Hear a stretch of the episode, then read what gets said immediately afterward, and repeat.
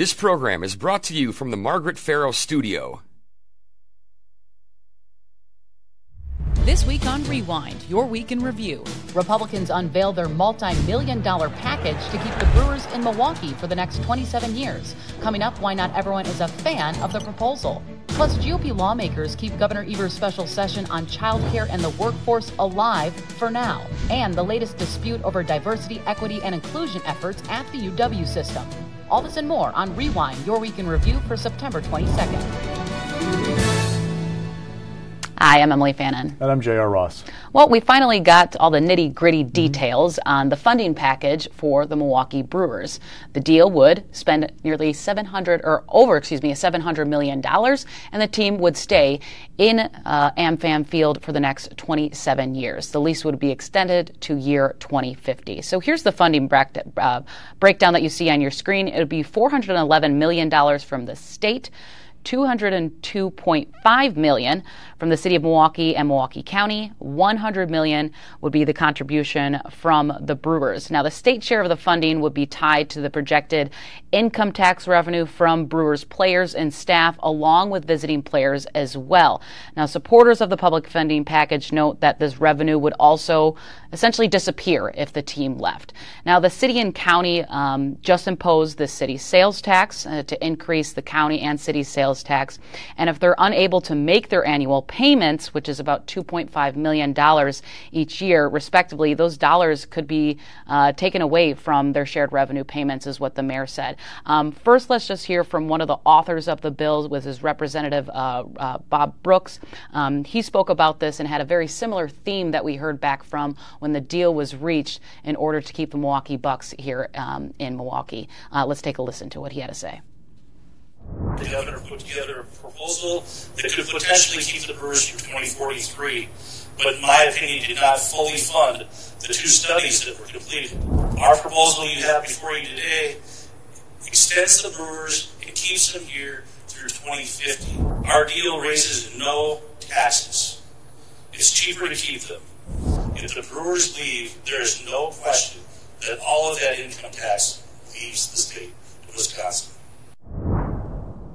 Now, in order for this bill to be a home run, mm-hmm. Pun intended, it needs uh, the signature from Governor Tony Evers, and it could also require some Democratic votes. So that's the big question. But right away, um, the governor wasn't pretty too excited in a statement um, from a spokesperson uh, that basically kind of said, "Well, I thought my plan was better, which would spend 290 million dollars from the state surplus." We also heard a lot of criticism from Milwaukee Mayor Cavalier Johnson and top Democrats who really just didn't like the portion that they are requesting um, from the city and county, which is over $200 million. Now, there was a lot of concerns expressed from Johnson himself, not only from that, but also how they would raise these funds in order to do this after it seemed like they just got over the hump with this new sales tax that they could finally start getting some relief to not fall into insolvency with this package. Um, now, Brooks and other members uh, who were part of these negotiations basically said there's still room on this bill. There's no also sense of urgency to get this. Well, there is a sense of urgency to get this done, but there's still so much time to have these conversations at the Capitol, and, and that's why this is you know, unlikely the final deal that we're going to see on paper. Well, uh, go back. We talked this summer about kind of the early incarnation of this package. Is about 135 million dollars from the city and the county. Basically, Republicans put this number in there of two of 2.5 as a pressure tactic, saying you guys really engage with us this summer about final details. So we're going to show you a little sticker shock. This is what could be. It actually could be higher. Um, Brooks just said if you guys aren't going to kind of play ball with us, more puns for you. Um, but there are a couple of issues to think about. Um, number one, don't forget there's also a $50 million component of this bill that would give loans from the state to the stadium district. You have to pay them back, so it's not really a contribution necessarily from the state. There's that piece. For the city and county, it's 7.5 million a year annually for 27 years uh, five million bucks in the county, 2.5 million from the city. Where do they get that money? Right. So I mentioned the mayor's sales tax. Sales tax will go toward their pension costs. If you take money away from the sales tax for pension costs, it elongates how long you're paying off those pension obligations. That means that tax stays around longer. If you go back to the shared revenue discussion, there was a cutoff of X year or pension obligations go away, the tax goes away. Well, you would push that off. So there's an issue there. what's going to happen with that? The Brewers um, are not really doing all they could, people tell me, to engage the capital in a positive way to get something done. What I mean by that is go back and look at that Bucks deal eight years ago, the same cheaper to keep them phrase. The Bucks did a ticket tax. That helped kind of create a local contribution to the cost of the stadium. The Bucks also were building an arena which was meant a lot of union jobs in southeastern Wisconsin to construct this thing. Now, there are union jobs at AmFam Field, but they're not building something, they are maintaining jobs, right? Those union jobs that were created to build the stadium for the Bucks got Jennifer Schilling in La Crosse, Janice Ringhand, uh, South, Southern Wisconsin, on board other Democrats because they saw union officials saying this is good for us. I'm not sure if the unions are going to be as big a push on this for maintaining a facility. The Brewers don't want to take a tax for a couple reasons. When one, it raises the cost to go to a game. Ticket sales, the Brewers are doing very well this year in first place and head of the playoffs.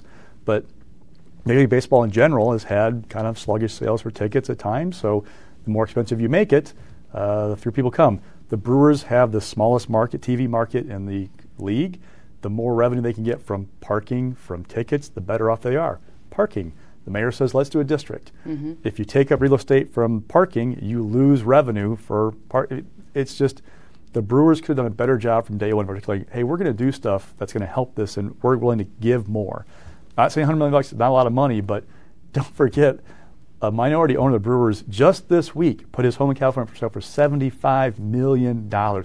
That is not called great timing in politics to be talking about something like that. So there are a lot of challenges. If you need Democratic votes, you have to give them a reason to vote for it because for outside Republicans, this is not a great vote. I mean, what's your your draw? Obviously, the arguments can be made from backers of the more revenue we have from the Brewers, the more it goes into sales tax, the sure. more it goes into shared revenue because we now tie shared revenue for local governments to sales tax. So higher collections are, the better it is for you in Spooner, Wisconsin, and Beloit, and all these other places. I don't know that's a, a winning argument, though, for some Republicans. For Democrats, there is not a single Milwaukee Democrat yet saying, I am on board with this plan in either house that I've seen. That's a challenge. Rob Cowles in Green Bay, Republican, Tim Carpenter in Milwaukee, Democrat, want an audit of the district state finances before they do anything. We keep hearing we need something done this fall about the Brewers. I don't know you can get those audits done if, if they're going to do them. If you can cobble the support in the next six weeks before they break for the year, if you really have to have it done this fall, uh, we're on a tight timeline.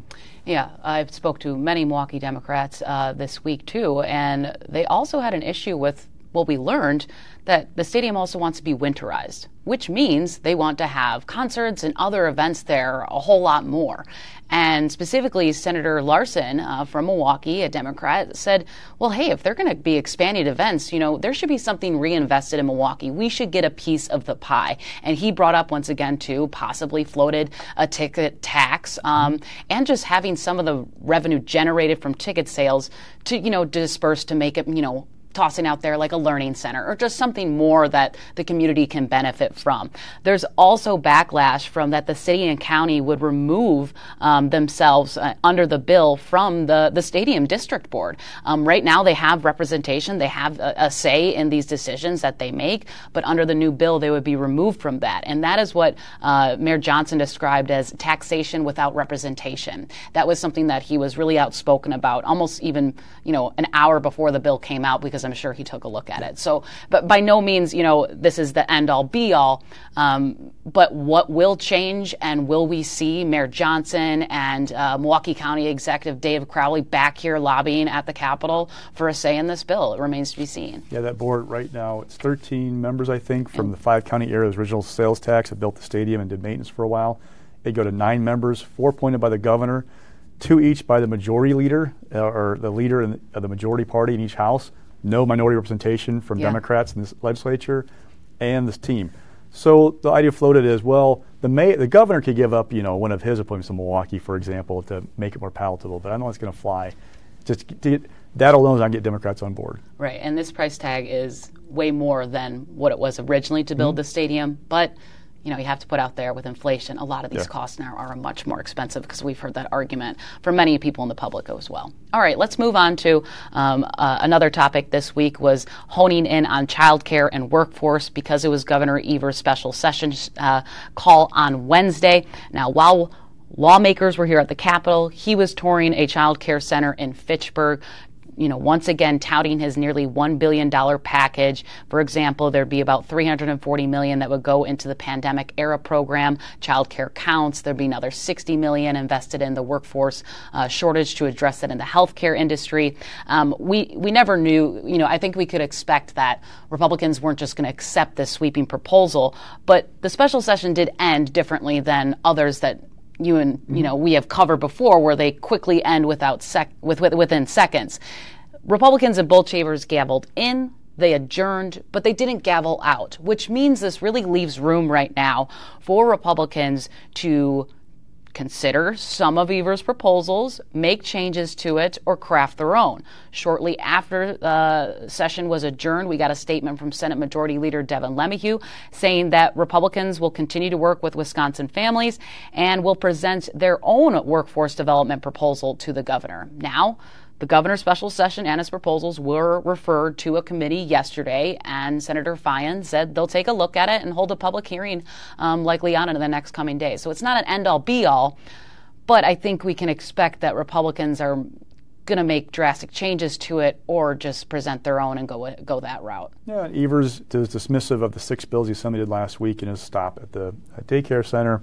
Um, watch this process. LeMahieu said there's going to take like any other bill they will do something.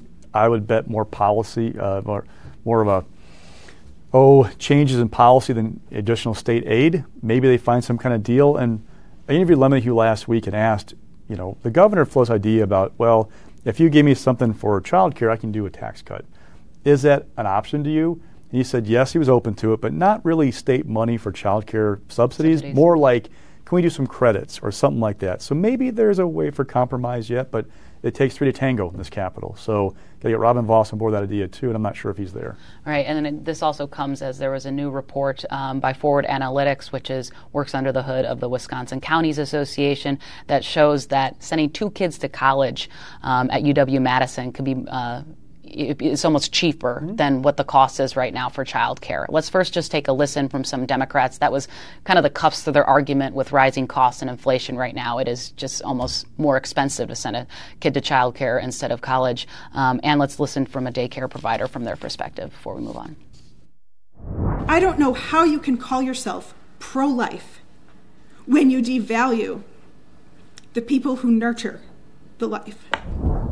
There is one answer to solving the childcare crisis and the workforce crisis in our state, and it's to make sure that every single family, every single child has high quality, affordable childcare, and that every single early childhood educator is allowed to stay in the field because they can earn a living wage. We prepare them for the rest of their lives, and you expect us to live with poverty level wages. Childcare will literally not survive without immediate and consistent financial support from our legislators. We don't need a hundred little things over the next year. We won't be here in a year. So we'll see over the next few weeks um, what Republicans propose and what ends up happening in this committee on child care and the workforce.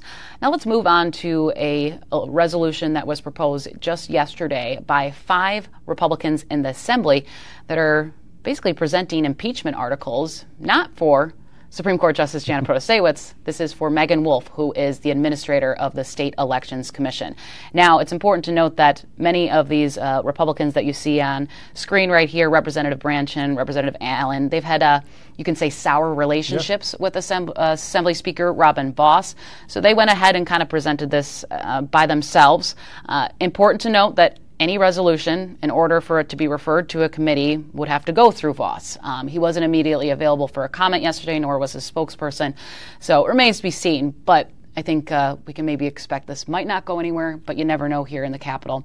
Um, the resolution accuses Wolfe uh, for uh, basically lying to the people, uh, having violations of election laws, and Wolfe really just slammed that statement outright because if you look at a lot of these articles of impeachments, a lot of accusations and claims, that were actually actions of the bipartisan elections commission and not Wolfe. Uh, Wolfe said in a statement that the allegations in the resolution are false and that every major decision related to the 2020 presidential election was made by the agencies uh, uh, of the six bipartisan commissioners, just as I mentioned. So you know, looking at some of these articles, you know, they brought up things like uh, sending, not sending special voting deputies into nursing homes. They uh, had an issue with absentee ballot drop boxes. I mean, all of basically the rehashing of these issues that many Republicans have had a problem with for a very long time when it comes to their criticism of Wolfe. And many of them were pet causes of Janel Brandtjen when she was chair of the campaign's elections committee in the Assembly a position she was removed from by Robin Vos because she continued to use that post to push conspiracy theories, and then she went and backed his primary challenger last fall. Um, Chuck Wichgers also backed Adam Steen that primary last year. Elijah Behnke uh, was caught on uh, hidden camera saying he wanted to punch Vos in the nose. So these guys don't have great relationship with Robin Vos. That said, they represent that wing of the party for Republicans who have an issue with Meagan Wolfe. Looking at the resolutions, so yes, mentioned the special voting deputy is one. It basically says that she assisted, she facilitated, she helped the commission do this, which is kind of her job. Like the commission votes, then she's supposed to carry out the commission's orders. It almost makes the argument that she should have said, no, I'm not going to follow your orders, which would have been an interesting approach for an administrator of an agency controlled by a six member commission. One resolution talked about drop boxes, said they were unknown in Wisconsin before the 2020 election, which is not true. Um, Scott McDonell, uh, Dane County uh, clerk, did a survey of his local clerks. They have one that had it in the mid 80s, we're using a drop box, now attached to a uh, municipal building, but a drop box for absentee ballots. So they just, it raised a lot of things we've heard before uh, that have been issues among these kind of, this group of people who revenge the election was stolen from Donald Trump. I just don't know where it's going to go. Remember, in the assembly, you need 50 votes to vote to impeach somebody. Move the Senate, where you need a two thirds vote to remove two thirds voted to remove her from office just a week ago, right, in the Senate because they want her fired as elections administrator. I don't know if they want to go this route, though. Don't forget we have the lawsuit pending in Dane County Court that Josh Kaul filed.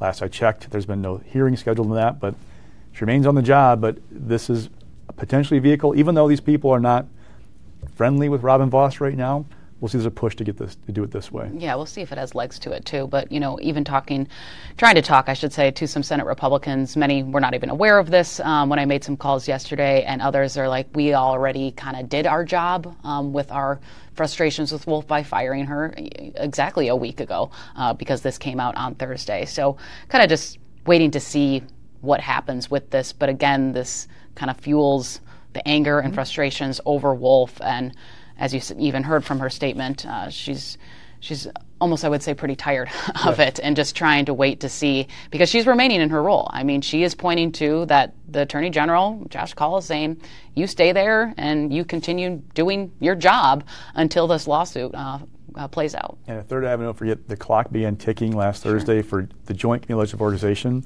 If there's a vacancy in the administrator's job, that committee controlled by Republicans is going to appoint an interim. Now, would they force that issue with lawsuit pending? We'll see, but that's another avenue to keep in mind with Meagan Wolfe. All right. And uh, the DEI battle, diversity, equity, and inclusion, is continuing here even after Republicans put in their budget a $32 million cut to the UW system to eliminate certain positions and efforts going forward. Assembly Speaker Robin Vos has said that he will seek to now block pay raises for the UW system employees unless the university makes those cuts, which ramps up pressure from university leaders. And this was something, JR, that you first reported on. Um, and this is once again kind of just putting to head that Robin Vos is not really letting this issue yeah. go. We've seen this even by uh, in, in, Florida and other states that they really want to hamper down and get um, these conversations and positions out of uh, universities and colleges across the country. So Vos has said repeatedly, no more rep, no more resources toward UW until they cut these jobs. So when I interviewed him, I was kind of curious. Well, how far would he go? Um, and apparently, he'll go as far as to try and hold up these pay raises. Now, remember, the Legislative Fiscal Bureau, the nonpartisan budget arm of the legislature, completed its analysis of the pay plan last week, submitted to the Joint Committee on Employment Relations. That committee is co-chaired by Robin Vos. With state employee pay raises, you have most state employees over here, then you have those who are still in unions, not many because of Act 10. Then you have UW. It's a separate pay plan. So, Joker, as we call it, could in theory come in and take up all other state employees and not take up UW. The question is, how would that committee react with a UW pay plan in front of them? Um, the pay plan is 4% the first year of the budget, 2% the second for most state employees. UW, they fund them at that level, but UW can assign pay raises the way it wants to.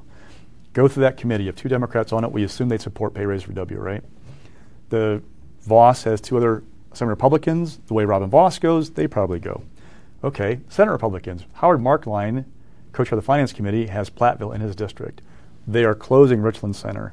How is Howard Marklein going to feel about people back home if he's not giving pay raises to the Platteville employees? Mm.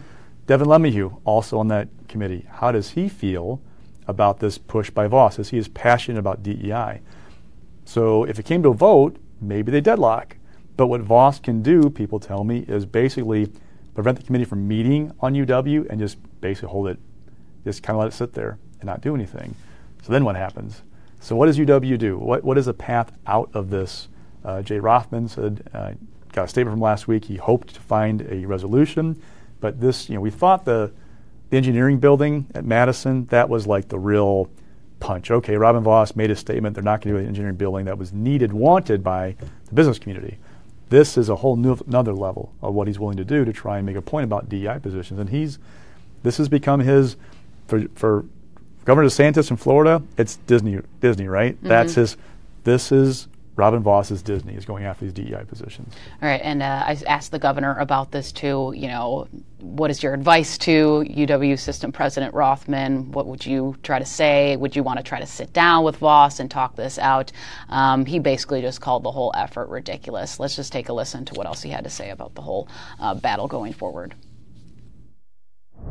For some reason, he's got to be in his bonnet on the issue of DEI. For God's sakes, you look at any major industry, even smaller industries in the, st- in the state of Wisconsin, they care about diversity and equity and inclusiveness. And somehow our our institutions of higher education should be banned from doing it. I mean, that is so reactionary. I, I just, it, it's unbelievable. Frankly, um, I think it's ridiculous, and I think the people of Wisconsin think it's ridiculous. Now, staying on the topic of education, State Superintendent Jill Underly held her annual address. It was her third one. And what she really talked about was the rejection of efforts by Vos to block diversity, equity, and inclusion, inclusion programs amid a push by Vos. Um, now, this also comes as the Department of Public Instruction is moving forward with a website to disclose details of school spending after the Joint Finance Committee dropped an objection to include information on private schools. Um, no other real major headlines that came out of this address, JR. Anything else that stood out to you? Once more funding, not a shock, shock. but it underscores that there is this push for DEI saying, and university officials say, look, most major employers in Wisconsin, your Kohler companies, those, they're saying these guys include DEI efforts in their how they run their businesses. If you want us to prepare kids for the workforce, they have to know about DEI because they're going to have to deal with DEI once they get their job. So it's an interesting pushback.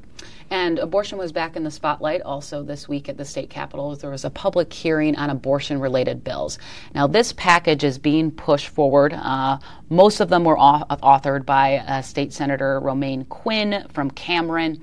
And he is moving forward with these when I talked to him. He said it doesn't matter that there's an ongoing legal battle about this. It doesn't matter that Planned Parenthood resumes services this week. And it doesn't matter that Evers has even basically vowed to veto any proposals that wouldn't restore the same rights uh, pre Roe.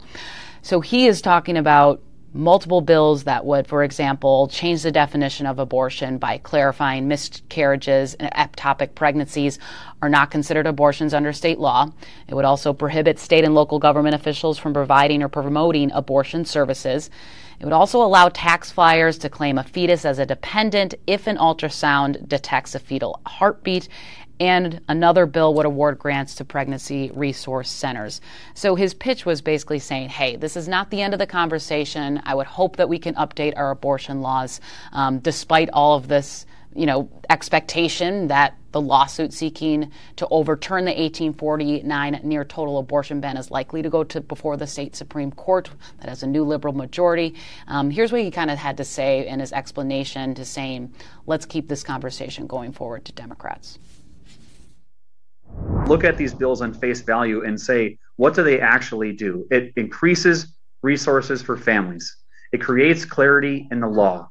It helps families adopt children um, and it extends tax benefits um, for families. Again, r- remove the partisanship from this and realize that this helps families. And I think both sides of the aisle truly do want to do that. Senate Minority Leader Melissa Agard responded to the bill saying, you know, this is just another example of why we need to get this issue resolved and make it way through the court to restore and defend abor- abortion access here in Wisconsin. So this debate not going anywhere anytime soon. Now let's get to stock picks this week, JR. Rising this week is college voters. Um, why? So we talked about those half dozen lawsuits that can shape how elections are run in Wisconsin. La Crosse County judge this week rejected one of them but mostly on procedural grounds. So this lawsuit stemmed from a recount in the sheriff's race in La Crosse County. About 176 votes, I think, was the, the difference. The Republican who lost didn't seek to challenge it, but a, a chief election observer did. Argued her vote was diluted um, by various things, including college kids voting from their campus address, not their hometown. Uh, the judge said a couple things. One, first, you must go file a complaint like this with the Elections Commission, not right to a judge. Two, you named the wrong people in the lawsuit. You should have gone for the municipal clerk, not the county clerk, and some other issues. But he also talked about the vote dilution theory. And this is important for other election lawsuits that could come up um, with this theory. Go back to the Dropbox lawsuit and the ruling from the Supreme Court uh, last summer. This came up that because there were votes cast by uh, absentee ballot in Dropbox, it diluted legal votes. Uh, remember, that was a split decision. It was a 4 3 ruling that Dropboxes were not allowed but Brian Hagedorn was not with the other three justices on the, uh, various things like why they could file, file. The standing question. He did not embrace the voter dilution theory, and the judge in this case said Hagedorn and the three liberals in dissent made clear that that's not a good theory to use. So one lawyer told me this is a a clear a, a good thing because it says you can't just any voter can't just go I'm going to challenge that law because it impacted my vote. There's going to be a higher standard for lawsuits going forward. All right, in mix this week is uh, Mayor Johnson announces that he will run for reelection for uh, mayor of Milwaukee. So Johnson and David Crowley, too, the county mm-hmm. executive. Mm-hmm. I mean, these guys have found a way to get Republicans to approve a sales tax hike for Milwaukee. People never thought would happen. They got a revenue stream to fix Milwaukee city and county's uh, pension problems. They've got new share revenue coming in. Big things. But they also did it with their constituents paying more at the cash register. So there are also still crime problems in Milwaukee, right?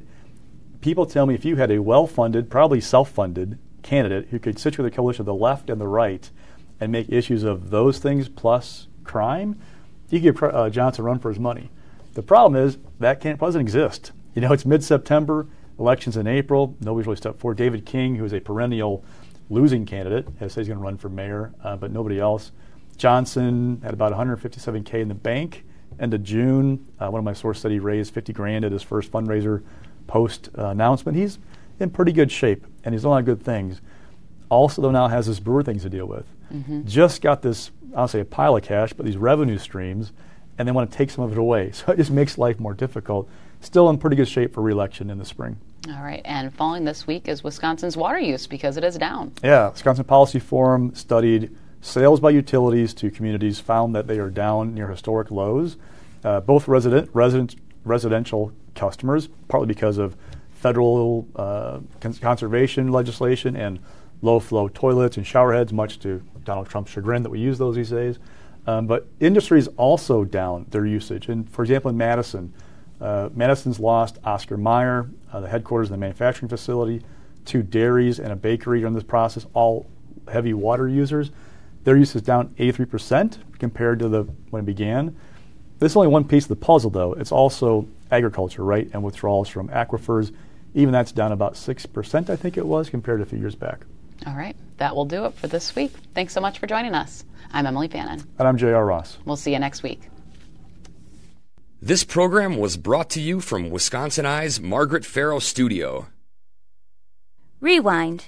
Your Week in Review is sponsored by the Wisconsin Realtors Association bringing Wisconsin communities to life with great homes, businesses, and neighborhoods. The Wisconsin Realtors Association, the voice of real estate.